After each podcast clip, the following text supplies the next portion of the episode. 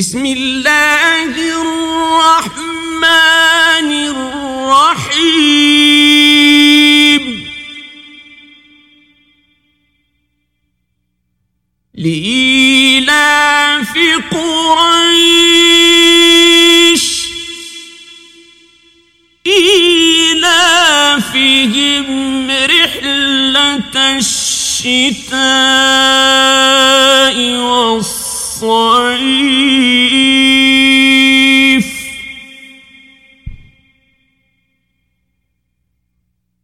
فليعبدوا رب هذا البيت